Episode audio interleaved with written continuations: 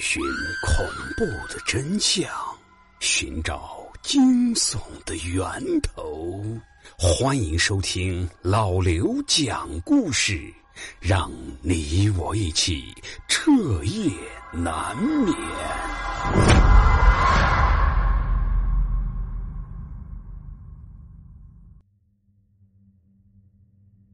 在老一辈的观念中。有很多的东西是可以用来辟邪的，例如鸡血、桃木、鞭炮、门神。不过你们应该也见过那种黄纸符，一张黄纸上面用朱砂为颜料画上了一些符箓，贴在门窗上，据说可以达到去邪祟、保平安的效果。虽然这是用来保护人的东西。不过，如果有一天你在自己的家里面看到了这样的黄纸符，恐怕你也不会觉得安全吧？因为只要这东西一出现，就代表着在你的屋子里已经是有一些你看不见的东西了。小李在毕业之后就留在了当地工作，由于家在外地，就租了一间一居室。房租很便宜，一个月只要三百块，他也是非常满意。租的这间房子位于一个相当老旧的小区，应该算是上个世纪的产物了。外墙的墙皮已经大片的剥落，就像是一具巨大的尸体腐烂之后生出来的尸斑一般。这间屋子也已经很久没有人居住了。地面和家具上面都积了一层厚厚的灰尘，天花板的角落里甚至能看见蜘蛛网，墙纸也已经开始发黑干裂了。小李是折腾了半天，才算是把屋子收拾干净，但是新的墙纸还没买到，所以就只能留到明天再弄了。简单的吃了一些东西，小李就走进了浴室，准备冲一个澡。这间一居室的浴室和厕所都是同一间屋子，面积很小。小李站进去就觉得是十分的拥挤，似乎连个转身的位置都没有留下。屋子虽然老旧，但是热水倒是让小李很满意。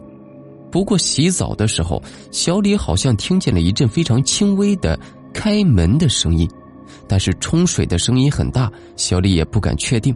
等他关掉水，再仔细的听一下门外面的动静，又什么声音也没有了。洗完澡，小李一边用毛巾擦着自己的头发，一边不停的审视着自己的小屋。收拾了半天之后，这才总算觉得是整洁了不少，就是墙纸还有一点邋遢。正在小李看着墙纸发愣的时候。一阵冷风突然吹了进来，吹得他是忍不住打了一个冷战。抬头看看，窗帘竟然在不停的飘动着，飘起来的窗帘下摆好像还隐隐约约的露出来了一双脚。小李清楚的记得自己在洗澡之前特意把窗户关上了，怎么现在又打开了呢？他的脑袋是嗡的一下，心想：刚才果然是有人开门进来了。他赶紧起身，抄起身边的烟灰缸，小心翼翼的迈着步子朝窗户那边走过去。一边走，小李一边用颤抖的声音喊着：“谁？呃，是谁在那儿啊？”等小李走到窗户面前，窗帘却突然间安静了下来，很平整的垂在那里，一点也看不出后面是藏着人的。小李鼓起勇气，一把拉开了窗帘。只见窗户大开着，不过却并没有人站在那里。他这才松了一口气，不过他还是有一点一头雾水。他在屋里面又转了好几圈，不过却是什么痕迹也没有发现。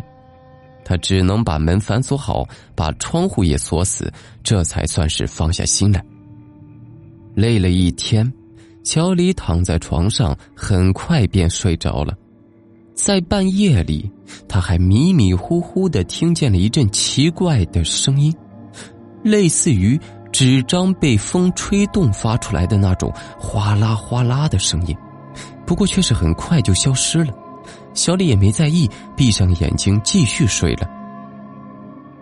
第二天一早，小李看见没来得及处理的墙纸翘起了一个角，他下意识的用手按了一下，把那一角又重新贴好，然后就出门上班去了。等下了班。小李特意去市场买了一卷新的墙纸，到家的时候天色已经快要黑了。回了家，简单的吃了一些东西，就开始动手撕墙上的旧墙纸。旧的墙纸粘得很牢，相当的难撕。小李是费了半天的劲，也只是撕下来一小块。不过他却是发现，中间的墙纸似乎鼓起来一块，贴的不是很严密。小李伸手抹了一下，鼓起来的一块果然是空的。于是用手一捏，扯下了那块墙纸。扯下来的墙纸背面被贴上了一张白纸，也就没有了粘性，所以才没粘住墙面。可是为什么要这么做呢？小李下意识的看了一下露出来的墙面，他却发现上面竟然贴着另外一张纸。那是一张黄纸。显然是已经贴在上面很久了，纸面都已经有些发脆了，上面还用红色的颜料画着一个小李看不懂的符号。虽然不知道这是干嘛用的，但是小李还是觉得这张黄纸符怎么看怎么邪乎，于是他就把它扯下来，揉成了团，扔进了垃圾桶里。可是，等他把其他的墙纸都扯下来之后，小李却被眼前的一幕给惊呆了。面前的墙壁上是密密麻麻的贴了一层的黄纸符，大部分都已经随着墙纸被撕了下来。小李的脑海中莫名其妙的冒出了一个念头：难道这是有人在给自己下降头？小李摇了摇头，想把这个恐怖的念头从脑海里面甩出去，然后动手把整面墙纸的黄纸符都给撕了下来，足足塞满了整个垃圾桶。撕完了黄纸符，小李也累的是气喘吁吁的，他顾不上地板上不干净，就直接仰面躺在了地上。可是他这一躺，竟然发现。床前面的那个小桌子的下面也贴满了黄纸符，这一下子小李是浑身冰凉，冷汗直冒。他猛地站起来，就把桌子翻了过来，疯了似的不停的撕扯着这些黄色的纸符，然后手里面攥着一团的黄纸符，怒气冲冲的给房东打了一个电话：“哎，你你什么意思呀？我屋子里面全是这种黄色的符纸。”你是想害我？电话那头，房东沉默了很久，才用颤抖的声音问道：“你，你，你看见了？”小李愣了一下，喊了一声：“老子当然看见了，我还撕了呢！”电话那头却是突然传出了一声惊呼，随后就是房东那焦急的声音：“啊，赶紧走，别在屋子里面待着了！”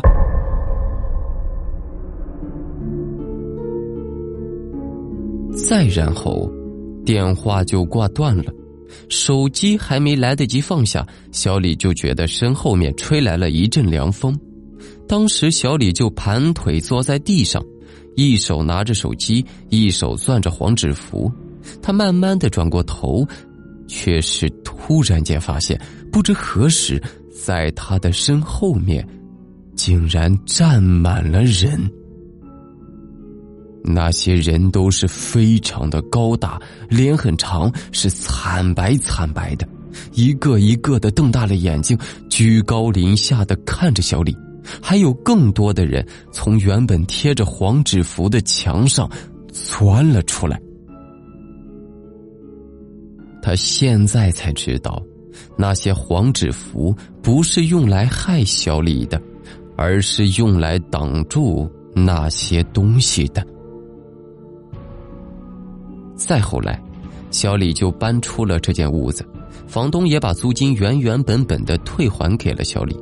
等小李走后，房东又拿着厚厚的一叠黄纸符走进了那间屋子。原来，在那间屋子很久之前出过了一件凶杀案，这间房子也就变成了凶宅。不过，因为低廉的价格，还是吸引了不少人来租住。不过，这间房子的每一任主人都是没有什么好下场，不是自杀就是重病。直到现在的房东才用黄纸符把这些屋子里面的脏东西给镇住。各位听友，如果你们也在自己家的房子里面翻出了这种黄色的纸符，那你们可千万不要把它给撕下来呀。好的，各位，今天的故事到这里就结束了。那在节目的最后，老刘给大家推荐一个福利啊！如果有喜欢喝茶的听友，可以加一下这个微信：幺四四六零七六三四幺。这里主营有金骏眉红茶、正山小种红茶、福鼎白茶、大红袍等等各种茶叶，都是一手货源，物美价廉。提老刘的名字还会有更大的优惠哈。那。一边喝茶一边听故事，岂不是人生的一大乐趣？一定要记住，微信号是幺四四六零七六三四幺。